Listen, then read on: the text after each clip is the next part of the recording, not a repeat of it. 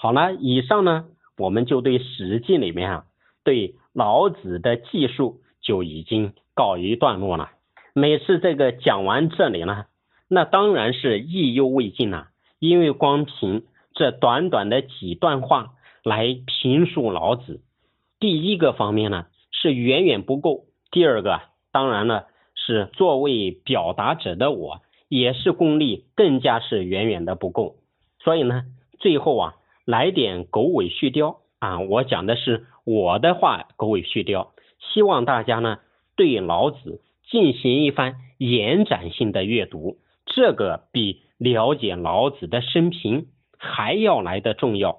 我们通过这个群里面的学习，对史记的导读，其实目的呢只是一个引导性的阅读，通过这一个引导性的阅读，还是希望我们大家能够深入到经典的智慧宝藏里面去。那么老子留下的经典甚多，非常值得我们要横流到背，仔细钻研认真学习的呢，有这么几部经典推荐大家。首当其冲的当然是道德5000言的道德经了。道德经呢，它的白话解说也推荐大家看太上道祖的解说。那么如果需要这方面的内容的呢，也可以联系晋慧老师，看一下我们现在手上还有没有太上道祖解读的道德经的这个内容呢比较浅白，但是呢它没有偏差。第二个我们当然要学习道家入门的一个功夫的，讲清了因果逻辑关系的，叫太上感应篇。因为老子相传就是后来被封为太上老君了嘛，这一个也值得我们认真阅读的。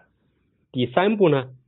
就是叫太上老君说长清净经。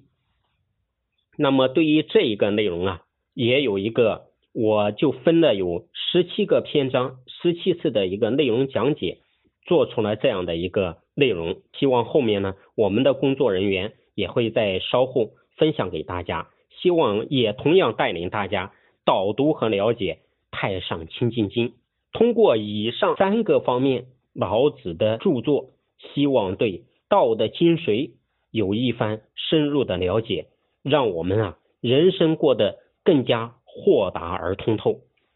那么今天的对老子的列传的讲解就到此结束，感谢大家的收听，谢谢大家。